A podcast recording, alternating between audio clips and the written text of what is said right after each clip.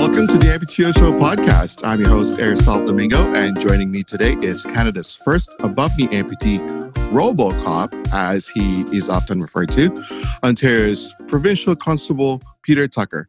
He is definitely no ordinary Robocop.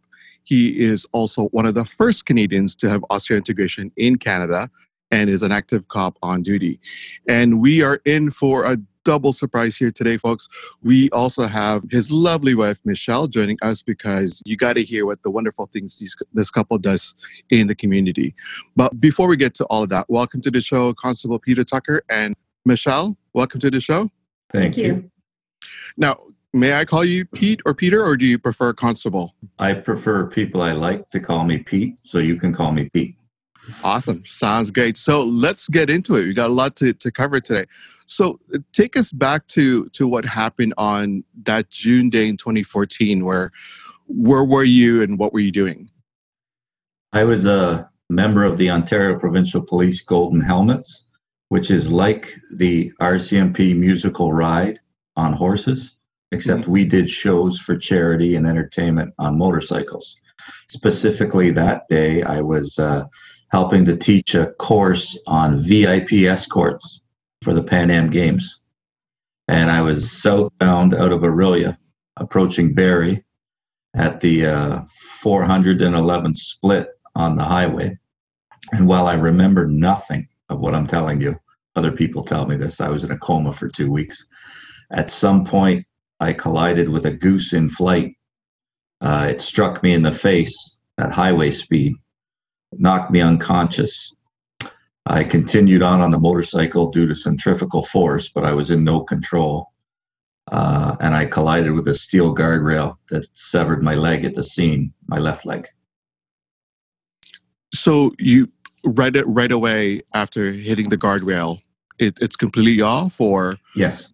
I guess my next question is: Did they try to attach it uh, well, in hospital when you got there? My sergeant, who's my boss and my very good friend, uh, Lise Grenier, she actually carried my leg onto the uh, helicopter that I ended up being on, but the leg was so badly damaged they couldn't do anything. But her hopes were that they could reattach it. And just to show you what a good friend she is and what a professional officer she is, she looked through the uh, tragedy of the scene and the and the graphic of the scene and decided I was her friend. She was going to carry my leg and try and help me. So I, I owe her a lot for trying. Wow, that's that's that's great. I mean, it's not so great, but that's good that you can count on a friend like that. Now, and the Michelle, other thing though is if we go to a bar and the tab comes and she's there for the rest of my life, I have to buy the beer now. So I, I can. She got I, something good out of it. Good, good. that's that's very good. Now, Michelle, I, I can imagine, you know, what went through your mind. Where were you at the time when when this all happened? And I guess explain to people how did you receive it? What was your reaction? So um, at the time of the accident, um, as Pete said, he was up in Barrie. He'd actually been away for um, a couple of days with the golden helmets, which was was quite common at the time. And um, I was at work that morning, and as you know, I was basically I was the recreational manager of a gymnastics club, so I was coaching some children in the gym, and my phone um, kept ringing, and it was off to the side of the gym because, of course, I was teaching and wasn't answering, um, but it kept ringing, and I finally thought, you know, I should probably get this, and so I answered the phone, and it was my daughter who at the time was 16, and she was at home uh, for exams, and she said to me, "Mom." There are two police officers at the door and now they're on the way to your work. And as soon as she said that, I knew um, that there was something horrible had happened because two police officers don't come to your door um, to tell you good news generally. So right. I knew that, uh, you know, I basically knew that Pete was probably hurt or dead. And I went and I waited um, in my office. And then a few minutes later, sure enough, um, his sergeant or staff sergeant, I think, came in and informed me um, that Pete had been in a very, very serious accident. And they basically, at that point, loaded me up into a police car and drove me to Sunnybrook Hospital, where he was being airlifted at the time. This happened in Barrie, so flown right directly into Toronto to Sunnybrook Hospital? That's actually part of the story, if you want me to launch into how I got because it's very fast what happened. Oh, absolutely. So, Go ahead. Essentially, what happened I always say that that day of my life was the worst day of my life and the best day of my life. It was the worst day of my life because I lost my leg and I was very badly hurt. And it's the best day of my life because I lived. Mm-hmm. So, as tragic as my accident was, I choose to look at all the good that happened that day. And in particular, the accident happened, and I was surrounded by a number of OPP members that were my friends, but they're also my colleagues. They knew how to do first aid, and they didn't panic when they found me. I'm sure they were all hurt by what they saw because I'm their friend, but their professionalism kicked in. They got a tourniquet on me and they stopped the bleeding. And once you lose your leg, that is a very serious incident. But once you get the bleeding stopped, medically, it's kind of okay once you get the bleeding stopped. So the first great thing that happened was uh, I landed in a ditch that was full of water and grass. And grass. So the doctor said my impact was soft, but I probably hit the grass at 100 kilometers an hour, so it wasn't that soft. I didn't cross the highway and land in oncoming traffic and get run over. I landed on the only strip of grass that was there. My friends got a tourniquet on me. I crashed right in front of Royal Victoria Hospital in Barrie. It was in walking distance, except I couldn't walk. so they had to take me by ambulance. When I got to Royal Victoria Hospital, there was a surgeon, a trauma surgeon from Sunnybrook, visiting his friend at Sunnybrook. And he essentially just stepped in and said, My injuries were too great for Royal Victoria Hospital. I have to go to Sunnybrook Trauma Center. So I was assessed probably within minutes of the accidents by somebody who knew what to do. It's just fluke, it's luck. Then the next thing is to get me from Barrie to Sunnybrook. How are they going to do it? Well, they decide an Air Ornge helicopter is the way to go. More luck my that day, an Air Ornge helicopter was sitting in a parking lot with its engines warm because it got canceled. So I essentially went into Royal Victoria Hospital, was assessed by a trauma surgeon from Sunnybrook who phoned ahead to say what was coming. They loaded me straight up on a helicopter and I was gone. And I'm very careful when I tell that story because I was in and out of Royal Victoria Hospital so fast, they didn't have time to bill me. And I'm sure there's nurses going, Where did the guy with one leg go? Like, how did we lose this guy? But I was on a helicopter heading to Toronto, and Michelle was in St. Catharines with our kids trying to get to Toronto. Right. And basically, once they informed me um, of the accident, they drove me um, to they were driving me to Sunnybrook Hospital and I knew it was very very serious because at some point they basically shut down the highway and escorted um, us there in order to get us there quickly and you know they don't do that essentially they were just trying to get me there in time to say goodbye is I think what they were doing and actually if I can just add uh, Toronto Police, they have a group of motorcycle riders called the Winged Wheels, which is essentially like the Golden Helmets, but their version. But what was fantastic that I heard about is that Toronto dispatched these officers who were also my friends. I rode with them, who drove out of the district of Toronto and started shutting down the highway so that Michelle could get there in the in the police car, and it was just to help a friend. Uh, not not being dramatic. Everybody thought I was dying and I was done, but I have all these officers that the city of Toronto kicks outside to escort my wife to get her to my side before I'm gone. And I think they deserve a tip of the hat for that. They were they were not only were they professional, those Toronto police officers and the winged wheels, they were they were friends. They were trying to do something good. Right. No, I mean everybody's pulling for both of you guys that day, I think, you know, and that's you know, I, I can't even imagine what was going through Michelle's mind. I didn't realize you were coming from you said Niagara area, yeah. and then you're all the way in Barrie, Pete, and so you're almost coming from two different directions trying to meet at Sunnybrook. So then, Which when you got very to common with the golden helmets, I was often all over the province, and Michelle didn't know where I was, and as long as I called at night, everything was right. good. So when when I crashed that day, she had no clue where I really was. She had a general idea, but uh, we were coming from two directions. And with no traffic, Sunnybrook from my house would take an hour and 15 minutes with no traffic. Mhm. So, depending on the time of day, she's in some trouble. So that's why the police escort was necessary. Yeah, and I guess as a as a police wife, you'd never want to see cops approaching your door and saying, "We need to talk to you," or "We need to drive you somewhere." No, and in fact, we sometimes tell the story that you know prior to the accident, Pete and I had had many um, discussions about the dangers of his job, of course. And Right. he had once said to me, you know, um, if anything ever happens to me, well, if one officer comes to the door, I'm hurt. If two officers come to the door, I'm dead. And he had said that, I think, as a joke. I don't really know why he thought that was funny, but he said it sort of as a joke one day. So, sure enough, when I was told that there were two officers coming to the door, um, I, it was not a good feeling. Yeah. In my defense, that's how cops deal with stress is we make jokes and we make humor. And hearing her tell you that story, I can see how your listeners might think, oh, what is this guy doing telling his wife that? But in my mind, at the time I said it, it was funny. And it wasn't going to happen. Nothing ever happens.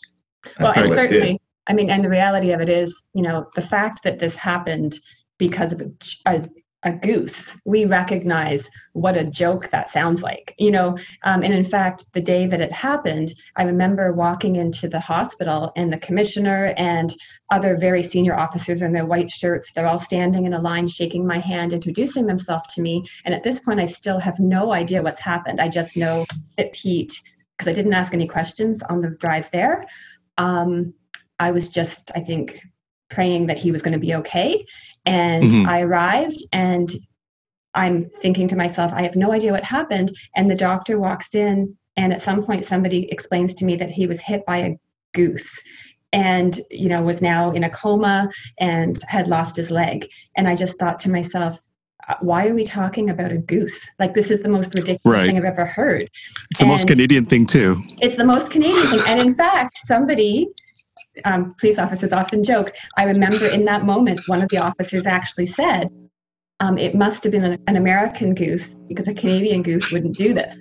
And you know, just trying to lighten the situation in a bad, very bad moment. But yeah, Yeah, no, I mean Pete's attitude also with with that joke and having said that joke, I think in his mind he's prepared and that's why he's resilient in in in all of this is that he has that attitude about being light about things and moving forward and being happy and and you know how do I get over this stuff and so I think that's already an indication of where he he is at the time when he made that joke of Mhm. you know bad things come in life but I can move forward through all that with humor Right. Yes. And admittedly, we, you know, we recognized very early on, and I said to him, his best friend, while he was still in a coma, I said, you know, if and when he wakes up from this, he's going to have a really hard time with the fact that this happened because of a goose. Like if you're a police officer, you know, if you're shot, if you're stabbed, that's pretty Right. cool if you can survive that. Getting hit by a goose is a not only is it a blow, it's a blow to the ego. So it really Correct. did take actually quite some time for him to be able to get past that. And, you know, we tell the story. We could leave out the part of the goose and just say he was in a motorcycle accident. We could leave it out, but we purposely include it because the fact is in life, you have to deal with whatever, you know, comes your way. And then you have to move forward and figure out how you're going to deal with it and keep going. we were in a bit of a quandary because if you can have such a thing as a cool injury, the goose striking me in the face wasn't it. And to put it in perspective for some of the listeners who may not totally get how severe it was, it's essentially like walking down the aisle at the supermarket and somebody throws a frozen turkey at you at 100 kilometers an hour. That's the impact, that's the speed, that's the severity. And like Michelle said, it wasn't a cool injury. Nobody wants to get shot. I don't want to get shot, but it's kind of a cool story if you're sitting around with a bunch of cops going, I got shot, I survived, I won. It's not as cool saying, the goose hit me, it almost killed me, I survived and I won. But it's really not that exciting. And as Michelle points out, we could leave the goose out, which I found a little bit embarrassing. But I was not the best motorcycle rider in the province, but I rode with the best. and I had skills. I did not want people to think I crashed my bike because I didn't know how to ride. So to get around that, that it wasn't really my fault, it was nature. I decided, okay, I'm going to tell the part of the story I don't like because it's true and it is part of the story. So we go with the goose. I, I, I think I'd rather get hit and hurt by the goose than have people think, oh, he was riding too fast. He had no control. He didn't know what he was doing. Right. So let, let's go back to the coma story. So, mm-hmm. with the impact of, was that, did you have any concussions? So, what was it the impact itself that caused the coma, or were you induced into a coma, or did you arrive with a coma, like going into a coma right away? Well, Michelle will answer those details because she knows it. But just to give you an idea, I remember having dinner the night before the accident with some mm-hmm. buddies. I mm-hmm. don't remember going to bed. I don't remember waking up the next day or getting on the bike. I don't mm-hmm. remember riding or the accident. The next thing I remember is six weeks later. So anybody who saw it on the news and my family knew my leg was gone six weeks before I did. Uh, so I don't know if my body or my mind blocks those memories, but I have no memory 14 hours before the accident or six weeks after. But yes, to answer your question, um, he had a very serious head injury. Um, he had ended up with two bleeds on his brain um, due to the impact. Apparently, he was found 26 meters um, from the guardrail, which I don't know if he flew and then fell and rolled. I'm not really sure. I just know that they said they found him much further away than they expected to. They actually couldn't find him at the beginning um, when they were searching through the grass for him. And he had apparently two bleeds on his brain. So they induced a coma, um, I think, even prior to reaching Sunnybrook Hospital. So by the time I got there, he was already in the induced coma on a ventilator. Um, yeah, still very much dirty with mud and grass and everything. Um, yes, he had a very serious head injury. And I think with that, he was in a coma for about, um, about two weeks. And then even following waking up from that, um, between the head injury and his medications and everything his he just wasn't functioning normally for quite some time i think what people don't understand is when you watch tv and somebody wakes up from a coma that's mm-hmm. them they're there everything's black and white they remember everything however my experience is you wake up from a coma in a fog uh, i never forgot who my wife and my kids were but uh, I might have a good friend walk in the room. And at the time, I might look at him and go, okay, say it's a cop. I know him. He's a cop. So I like him, but I can't tell you who he is. And then a couple days later, it comes back to me. Oh, that's Scott. I have coffee with him. Uh, but I'm still not quite sure why I know him. And a few days after that, it gets clearer. So you wake up in stages. Right. And how were you dealing with that, Michelle? That he being in a coma and then in a hospital, and then you have a home and kids that you have to run as well. And right. So actually, um, what happened with that is I ended up staying in a hotel in Toronto. Um, for a month. I think for the month that he was in um, Sunnybrook Hospital, I ended up being in a hotel. Um, thankfully, we have wonderful friends and wonderful support from the OPP. Um, and basically, Pete's aunt, his aunt Anne, ended up moving into our house to take care of our four children. Um, at the time, they were between the ages of nine and 16.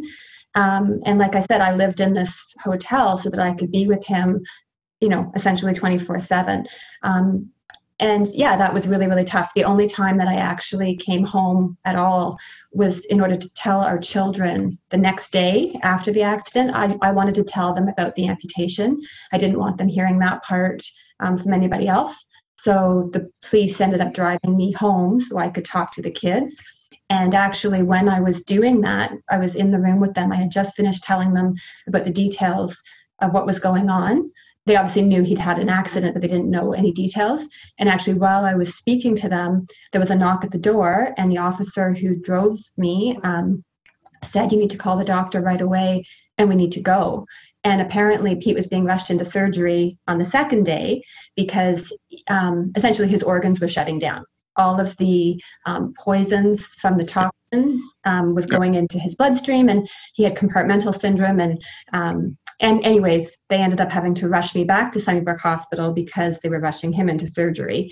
And thankfully, he survived that as well. But um, yeah, it was a really it, that was the second surgery of what ended up being six um, over the next um, 10 days, where they had to keep taking his leg up higher and higher um, in order to get rid of any, you know, dead muscle.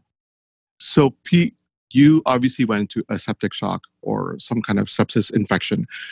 When you hit the guardrail, was it above the knee right away, or was it below the knee first, or through the knee? Like, what was do you do you recall or did they tell you?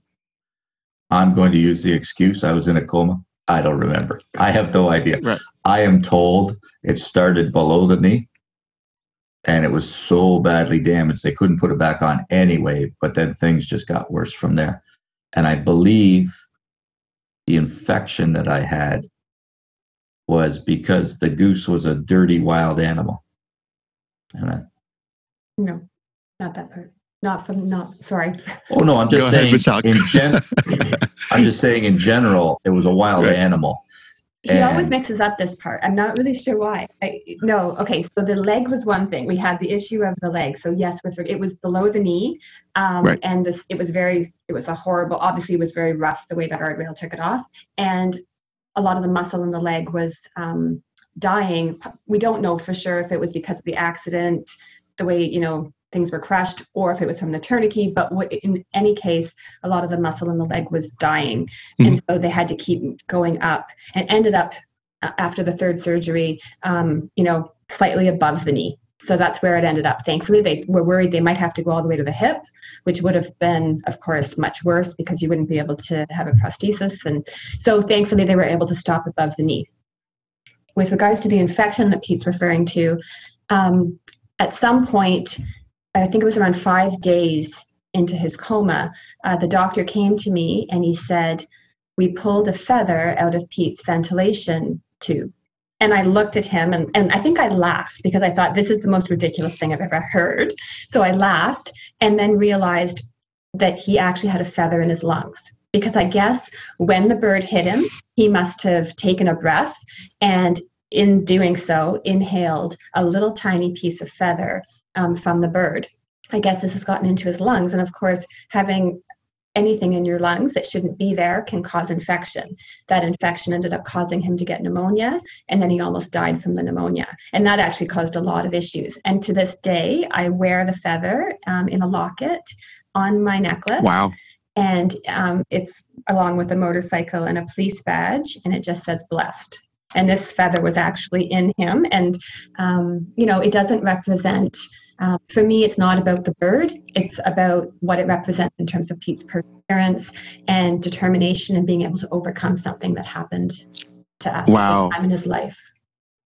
That's that's really beautiful. I mean, the the feather, not inhaling the feather, but Right. um, what you've done with it and how you took you took the meaning of it and, and and made it positive afterwards. Again, you guys have an amazing story, and Well, not Yeah. not not being dramatic, but I think I also almost died a number of times, and I'm completely unaware of them. Michelle went through it. My kids went through it, and obviously I'm alive and things are fine.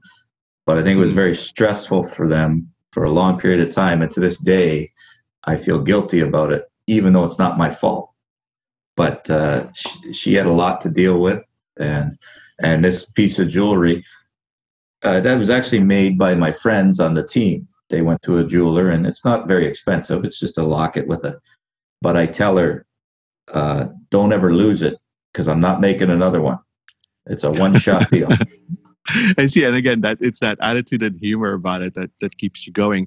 So then let's explore you becoming the first cop on duty who's an above knee amputee. What was your recovery like, and what took you to get there, to get back into your job?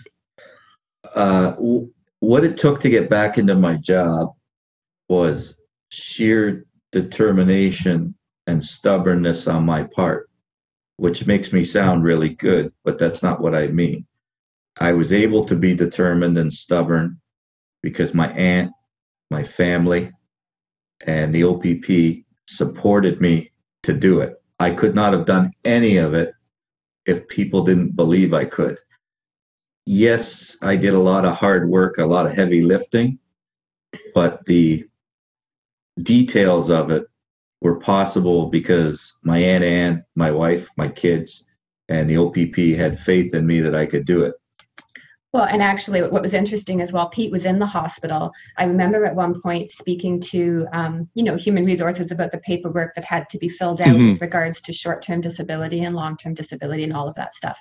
And I remember speaking to a woman on the phone, and she said to me, "Okay, for now, you're going to fill out this paperwork for short term and then eventually you'll fill out for long term and obviously we were having a conversation in which she believed he would never be returning to work and i remember saying to her on the phone oh well no no he's going back to work and meanwhile keeping in mind at this point he's still in the hospital and i'm telling this woman that oh no he's going to be a police officer again now i don't know if i was just in denial or I just really wanted him out of the house or I'm not really sure what the situation was, but I'm sure she hung up the phone and turned to her friend and said, That woman is a nutcase if she thinks her husband is going back to work. But I knew Pete and he loves being a police officer. And I knew that in some form he was going to go back to his job.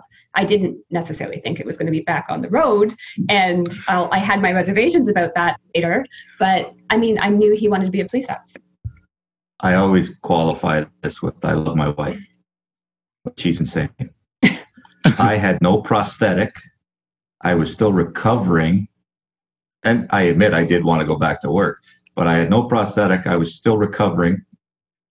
And she's telling the OPP, I'm coming back on the road. I'm going back to work. And she brought in five pound dumbbells for me to exercise in bed so that I could stay toned and work out. Well, I can't get out of bed to go to the washroom, but she'll bring me weights so I can sit there and work out. So I well, she also wants to make sure that you know she's married to a buff man. Exactly. that, that's exactly right. No, I I do look back on that and think it was a little bit crazy when I think back to it. But I did. He had been lying in a bed, and of course his muscles were atrophying. And I thought, no, you need to be doing something. So I brought in weights from home, and he was sitting in this hospital bed, and I was telling him, you know, do bicep curls. And I mean, I look back on that now and think, what was I thinking? But but I think you you you were acting on our that robot in our minds that just says you need to get through this and yeah. this is the way to do it and let's get you strong because yeah. you want your husband back and you want him to be strong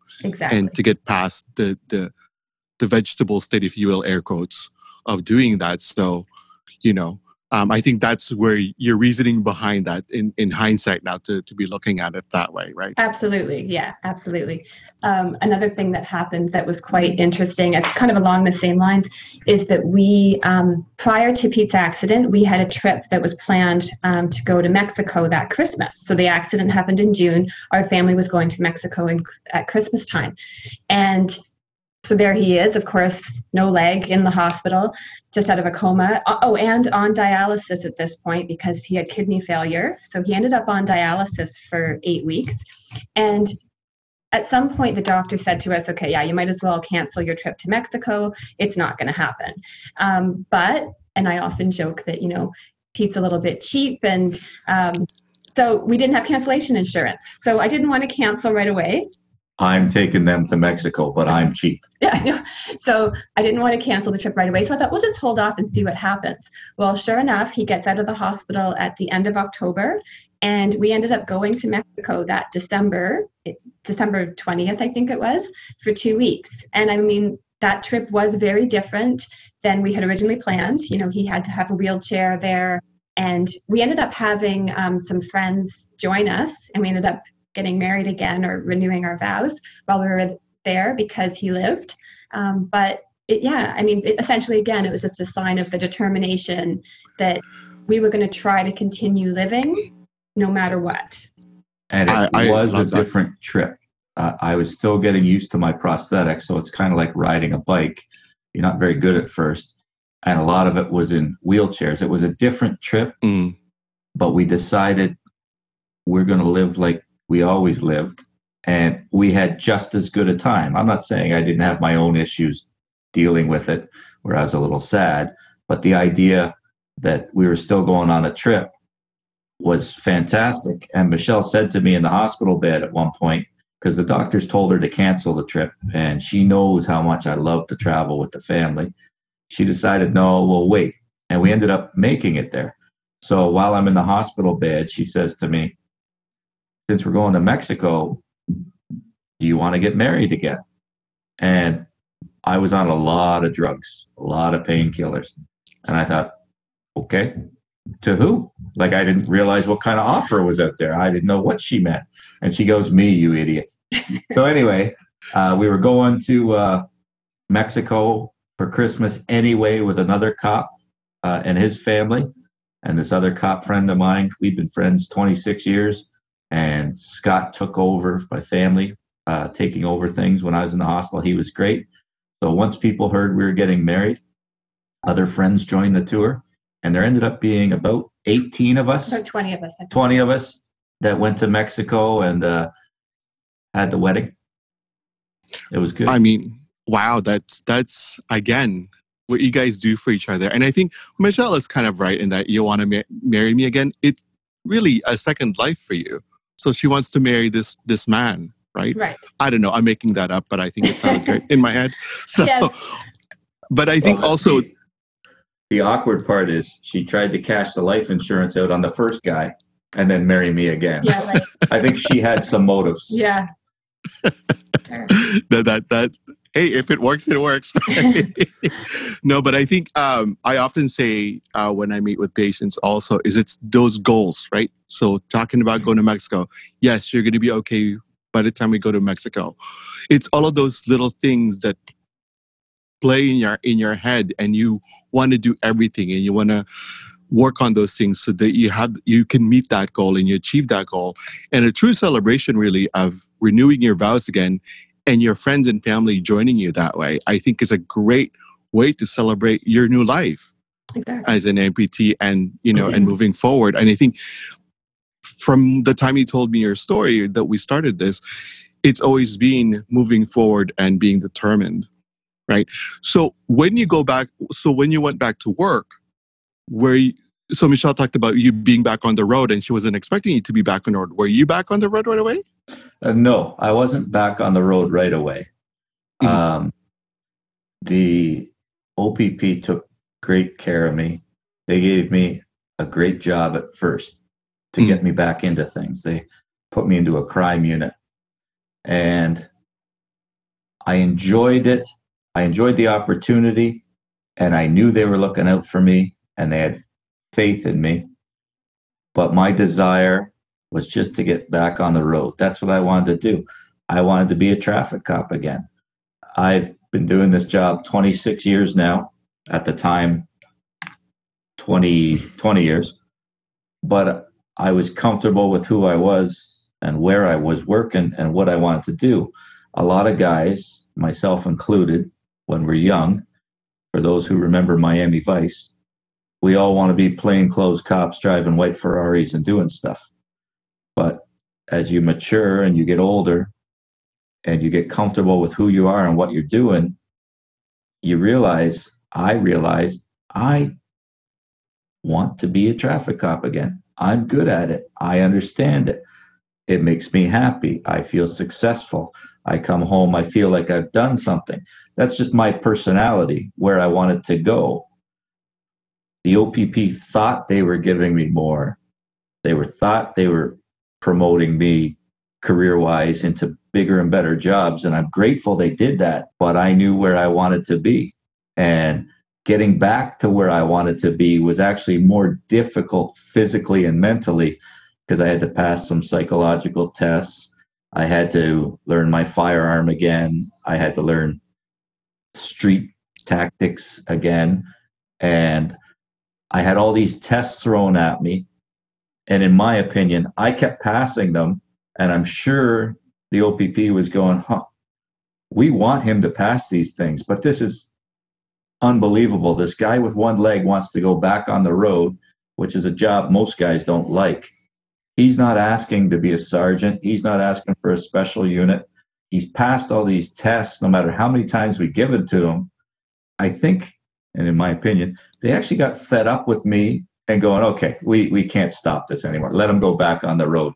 He wants the lowest rung on the ladder. We can't bump him. It like let him do it. And I mean, obviously, it, obviously, this, I'm sure that the OPP, the higher ups, had reservations about putting, uh, you know, an officer with one leg back on the road. Um, obviously, you can understand that. Um, however, I think because Pete was very determined and he did continue to say, give me the tests. I will pass the physicals. I will pass the you know m- mental tests. I'll do whatever needs to be done. And i mean he passed them two and three times.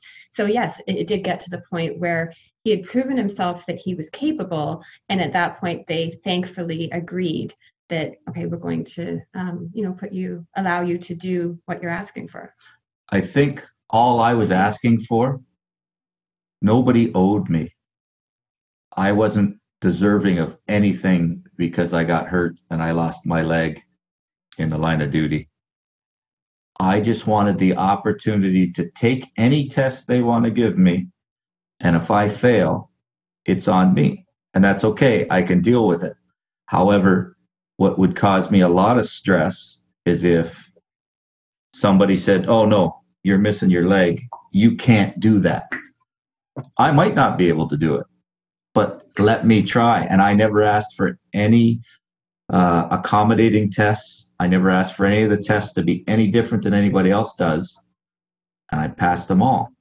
And to be honest, I was uh, 20 years when I had the accident. I did all those tests every year for 20 years. I knew what I was doing. I knew what was coming at me. I was quite confident I could pass them. And I did. And that's all I looked for from the OPP, and they were great to me. And I think this is how other employers should treat people in our condition. Don't expect anything less from us. Give us the opportunity to do what you expect, and most of the time we'll reach it. But if we're unable to, because we just can't anymore, then we can get into some accommodations and some concessions. But don't assume ahead of time you have to coddle me. Ask from me what you want, and let's see if I can do it. Right. Oh, I, I agree completely. I think, you know, guys like yourself is proving time and time again that we are absolutely capable of doing what we are meant to do. You know, mm-hmm. para athletes do that like again like yourself you know you've proven people over and over again and saying i am capable of doing these things. Don't label me or put me in a corner just because you feel that our culture believes that we should just be mm-hmm. put in a corner this way. So i think that's a that's a great message to to everybody. And, I, and i'm really glad that the opp took your challenge to them and saying put me back in line. Do what you need to do to get me back in line. If it's passing these tests, then let me do them and prove to myself that actually I can. And I think that's a self boosting thing too. Oh, right? it's because, huge. Because you're doing it for yourself. You're not doing mm-hmm. it for anyone else. You're not, you know what I mean? Well, I really saw a change in Pete.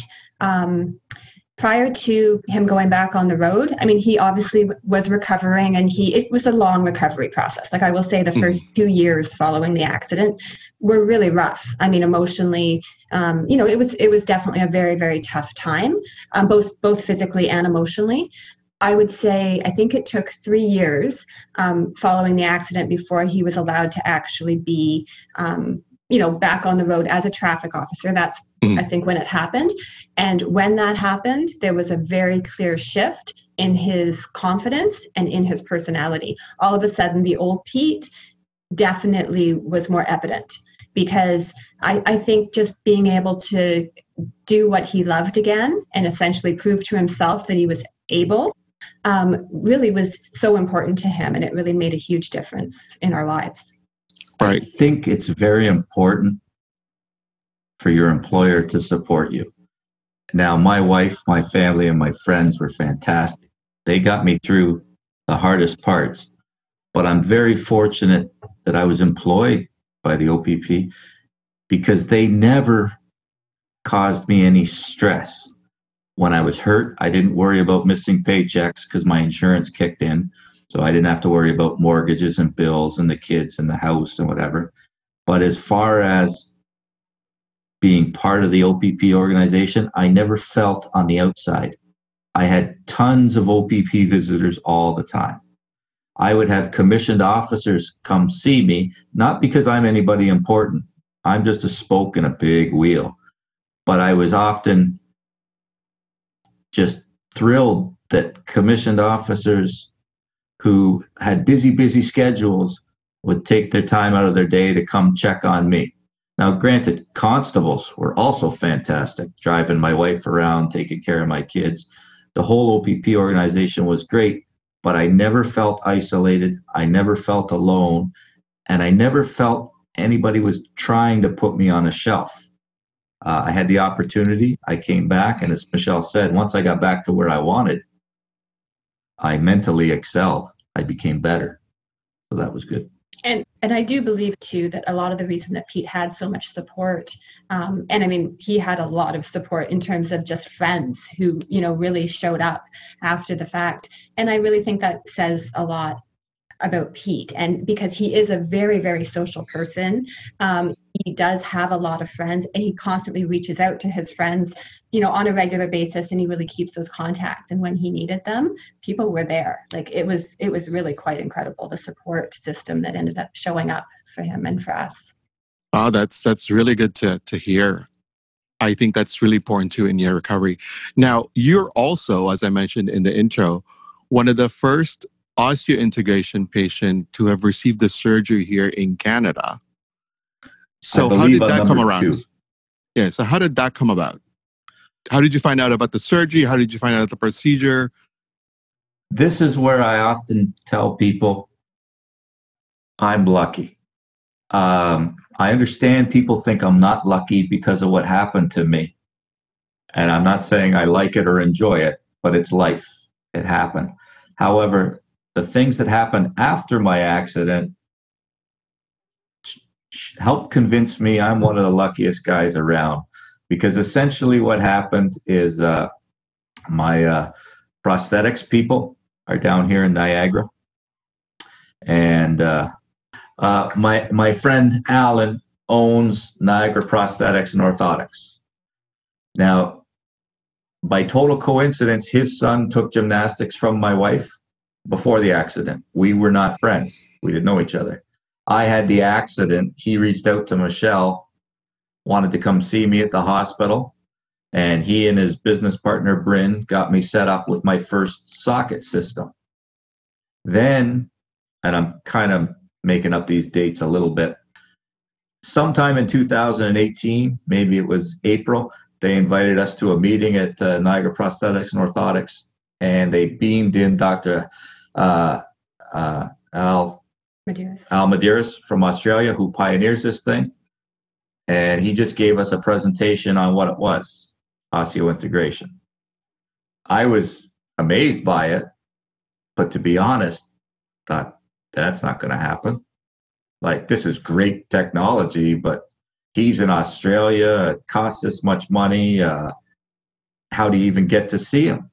So I'm spoiled and I'm lucky because Alan and Bryn did all the work. All of a sudden, Dr. Turcotte's office in Montreal was calling me to come in for my first physical appointment. So I went. And uh, in October 2018, I had the surgery. I would say from the time I heard about it and thought, well, this is a pipe dream. This is not going to happen. This is Five months later, I had the surgery and I was done. Uh, I did no work. I'm embarrassed to tell people I did no work. I did no research. There are many people out there that don't have the support and the insurance and the background help that I have. I have all that. I still did nothing. Other people did it for me. And it kind of embarrasses me that I didn't do more well, I think we were just very, very, I'm very fortunate, grateful. and we were very fortunate that you know the clinic that he was involved in for his prosthesis ended up being the clinic that was really leading in the connections with the group in Montreal. So it was really, again, a little bit, uh, whatever you believe in, faith, coincidence, you know, luck, whatever it is. Mm-hmm. I we were just so fortunate to have that. Um, and yes, they basically set it up for us, and you know, within a year, Pete had this surgery that has really again changed his life. What I didn't realize at the time, and I found out after going to see Dr. Turcotte in Montreal, is it's a Quebec based surgery that very few people in Quebec actually participate in. And most of the patients they do, a large percentage, are referred from Alan Rigby in uh, Niagara.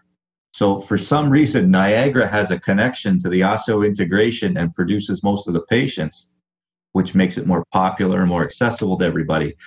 I had luck on my side. I had the company and the guy who were connected. I didn't know it. Right. And you were also the first that WSIB had paid into for you to have this procedure. Is that correct? Yes, WSIB covered the whole thing. I, I paid nothing. And that was actually something WSIB was absolutely incredible. I know that um, you know sometimes sometimes people when they have injuries through work, you know, have a lot of difficulties. Um, but Pete was unbelievably fortunate with regards to WSIB. They were fantastic right from the very beginning um, in terms of, again, supporting us. And when Pete decided that, you know, he would like to look into the surgery, um, we, of course, got in touch with them to see if that would be something that they would um, assist with. And thankfully they eventually agreed. I mean, it was a little bit of a process, obviously, but um, they ended up agreeing that yes, it would be something um, that would be beneficial to him. And I mean, at that point, he already was back to work. So I think they saw it as this is only going to make him even better in his um, at work. And so they were willing to um, support him in that. And so, yes, he ended up being the first person that WSIB um, covered for osseointegration surgery. In fact, once I had the osseointegration surgery, I was already a police officer on the road with a socket system I did not have to do any retesting or reproving to the OPP that I was good because Dr. Turcotte said if he can do it in a socket, this osseointegration makes him even better. Like it was just an improvement. Everybody was happy. And again, I like to give kudos to people who deserve it. Some people have problems with WSIB, some people have complaints. I have none. To this day, they take care of me still. Uh, they took great care of us when it happened, and we never had an issue with them. They were very helpful. That's really good to hear. Dr. Turcotte is pioneering the surgery here in Canada.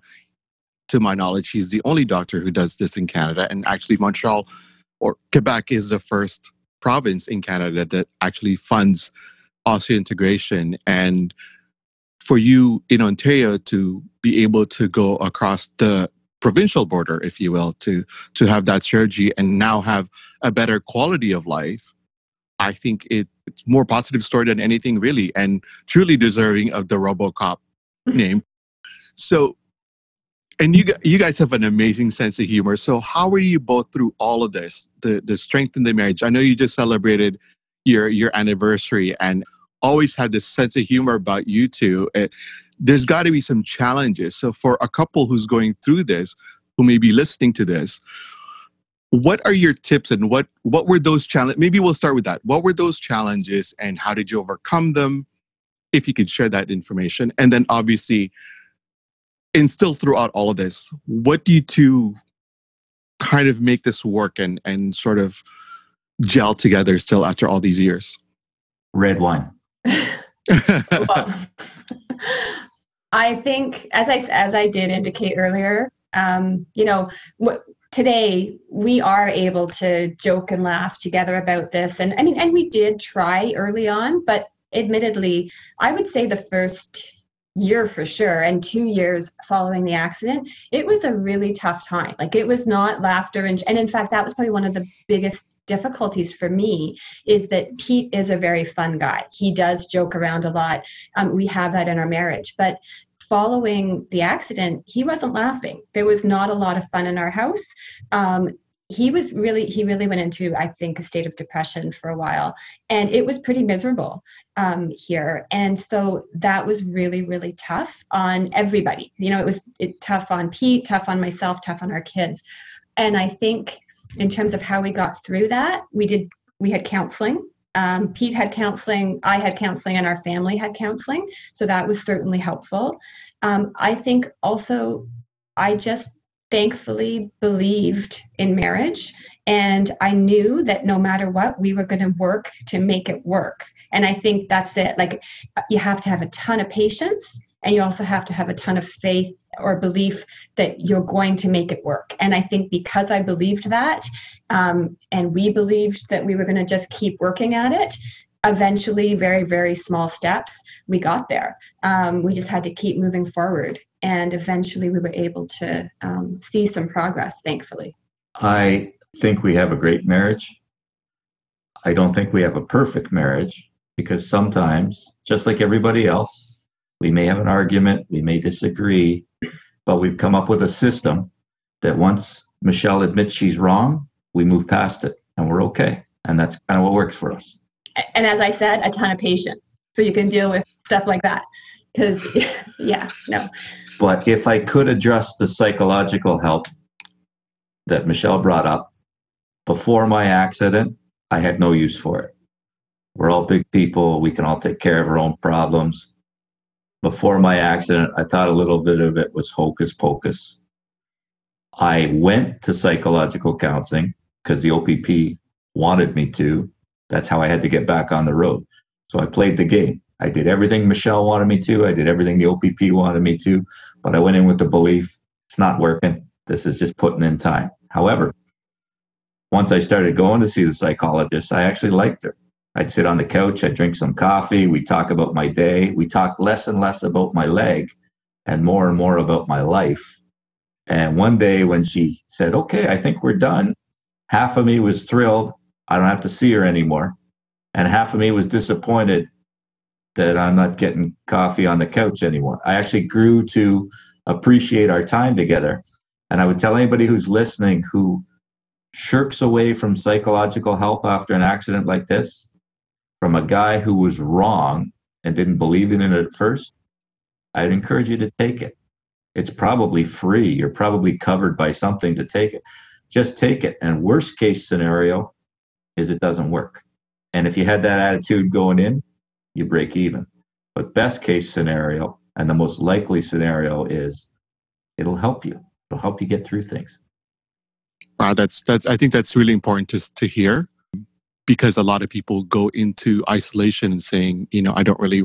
There's that denial, right? Mm-hmm. That I mm-hmm. don't really need that, or because of the stigma that's attached to exactly. admitting that you have that you'll need therapy or support in that right. in that way. So I think that's really important, and and you guys clearly have a great relationship that people can hear over over the airwaves now and you shared this story in the community correct you you guys do speaking engagements and talks and and I was like, can you share a little bit about that?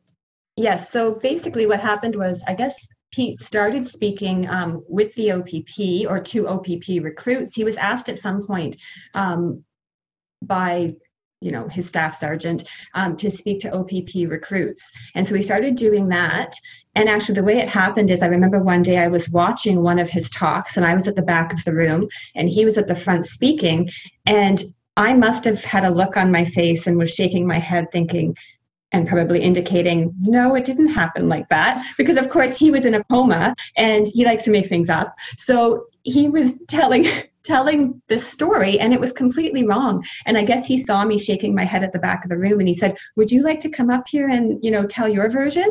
So i of course said sure i will. So i walked up and started to speak as well and tell what actually happened. And then that sort of developed into us speaking together and from there, I, it really has just um, evolved. So, in addition to speaking to different police groups, not just the OPP, but other groups around Ontario, um, we've also been we've also spoken to businesses, we've spoken to churches, we've spoken to schools, and it really is just word of mouth. You know, somebody will hear us speak and say, um, "Oh, I believe that a friend of mine, you know." would love you to come and visit their group and so we'd love to have you and so we go and we do that yeah. and it, it's funny because I speak freely. I have no skit. I just, you could ask me to stand up and talk to a room of 100 people for 20 minutes. I wouldn't prepare anything. I would just get up and talk. I can do it. Whereas Michelle, in our duo, she's the professionalism, she's the organization, she does the videos, she has her own skit she follows. And sometimes it just makes me feel like the arm candy. Like I'm just there to look good while she runs the show. It's the story of our life. oh, I love that. I I'm trying to pull away not to laugh as you were talking, but that's again the, the sense of humor, you guys. I think you as a duo. I mean, don't get me wrong, Pete. Your your story is inspiring, but you two together with this chemistry in the gel, I think sends a better, like a bigger message, if you will. Not so much better, but yes, the cohesiveness of your story and the support of with each other and the support what to support one another and the family support. I think really sends that message of working together and determination together and staying together through all of these challenges. And and I do think that that is something that is so important because the fact of the matter is when something like this accident um, or this tragedy, if you will, happens to a person in a marriage or in a family, it doesn't just affect that person, it affects the entire family. Like our lives changed the day of his accident. And so I think that's really important to remember um, for people is that, you know, there is a family that is also being affected by this. And it's so, I think, you know, we've been able to. Um, I guess, develop as a couple and as a family and sort of move on from it. And thankfully, um, you know, I think have come out, I don't want to say better, but we've definitely grown from it. Right. Aristotle, I'm glad you gave, you brought up the public speaking thing because, uh, and you having gone through it too, as our lives progress, we become more comfortable with who we are and we realize certain things. And I remember a particular moment that I think your listeners could get something out of. A particular moment I had where I made a revelation that was to the benefit of my life was we were doing a public speaking engagement one time and we were talking about some of my medical conditions I suffered through. And one of the things I was on was a dialysis machine. And I was on dialysis how many times a week? Oh, well, at the beginning every day and then every second at, day. At the beginning every day. The point is, all of a sudden I had the revel- this revelation during the middle of my speech where I accept missing my leg if I don't have to be on dialysis the rest of my life. Because if I'm on dialysis the rest of my life, which is like a prison sentence, I generally can't leave the country. I can't go to trips with my wife and my family. I can't have my freedom. I'm tied to a dialysis machine. And I actually had the revelation yes, I would give up my leg now not to be on dialysis. And that's the first time I ever truly accepted things are the way they are. And even right now, I truly think if through some process I could get my leg back, but I had to go on a dialysis machine every other day for the rest of my life, and I'm only 48. I think no, I say I'd say no. I'll keep the prosthetic and I'll enjoy life the way it is. Right. It's that quality of life, right? And quality of life, yes, exactly. Yeah.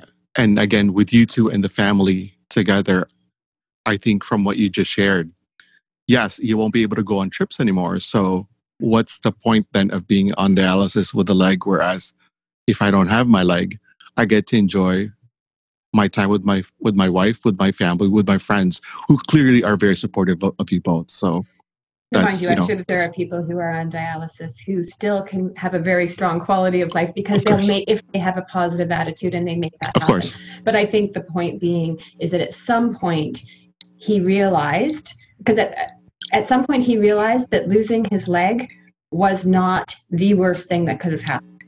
Right? Like, Correct. And that he could still lead um, a full life, you know, even under the circumstances. And that's another perspective I had that Miss brought up there. I am aware that losing my leg is not the worst thing that could have happened. Uh, five worst things that could have happened to me off the top of my head is my wife or my four kids die. That's worse than my leg. And as far as I go, maybe I'm brain dead. Maybe I'm in a coma. Maybe I'm paralyzed. I think losing my leg, although tragic, might not even be in the top 10 of bad things that can happen to me. And that's the secret to keeping it in perspective. I'm not saying everything's rainbows and unicorn, but everything's not thunder, clouds, and lightning either. So that I, I think that's very that's deep actually. As I always say also when I was going through my my amputation journey is perspective is everything. Huge It really is. You guys, I wish we had more time. This is really good. You guys are, truly are a power couple, and it's an honor and a privilege to have interviewed here today. Any final thoughts for our listeners? I think, as far as our public speaking goes, the reason we do it is to give people a different perspective and a little hope. We don't do it for money, we don't do it for fame. We do it because we know how hard it is to get through it. We've made it through to the other side. And I've made it back to who I was almost completely as to before the accident. Physically, I'll never be there. But I think what people have to realize is bad things happen in life. You can't see them coming, they just happen. And it's how you deal with them. And if you deal with them with some hope and some positivity, you can return to who you were before whatever happened happened. And there, there's a re- and that there's a reason to keep going. And I do think, um, you know, as we said, we do do this public speaking. But I mean, if people even just wanted to speak to Pete or speak to myself, you know, we certainly would be willing to speak to people. I have um, said from the beginning that we had so much support at the time of Pete's accident that this is our way of giving back. If people want to hear our story or they would like to speak to us about anything, you know, wanting to know our perspective and maybe it will help in their own lives, we're certainly willing to provide that. So if people wanted to reach out to us, they could certainly do that. And where can they reach you? So I would say probably through um, our Instagram, it would be Pete Tucker dot best foot forward if they wanted to reach out um, through there. And then we would be able to get in contact with them from that. Awesome. Well i want to thank you both for chatting with me today and sharing your story. What an amazing story of resilience and courage and absolutely the, the way you keep fighting for one another. I'm truly honored to have had this opportunity to michelle and constable peter tucker. Thank you thank you guys for tuning in. If you have any comments questions or show ideas please connect with me on facebook and instagram the amputee show. I'll have michelle and pete's instagram on my website as well www.aristotle.domingo.com until next time i'm your host aristotle domingo and this has been the amputee show podcast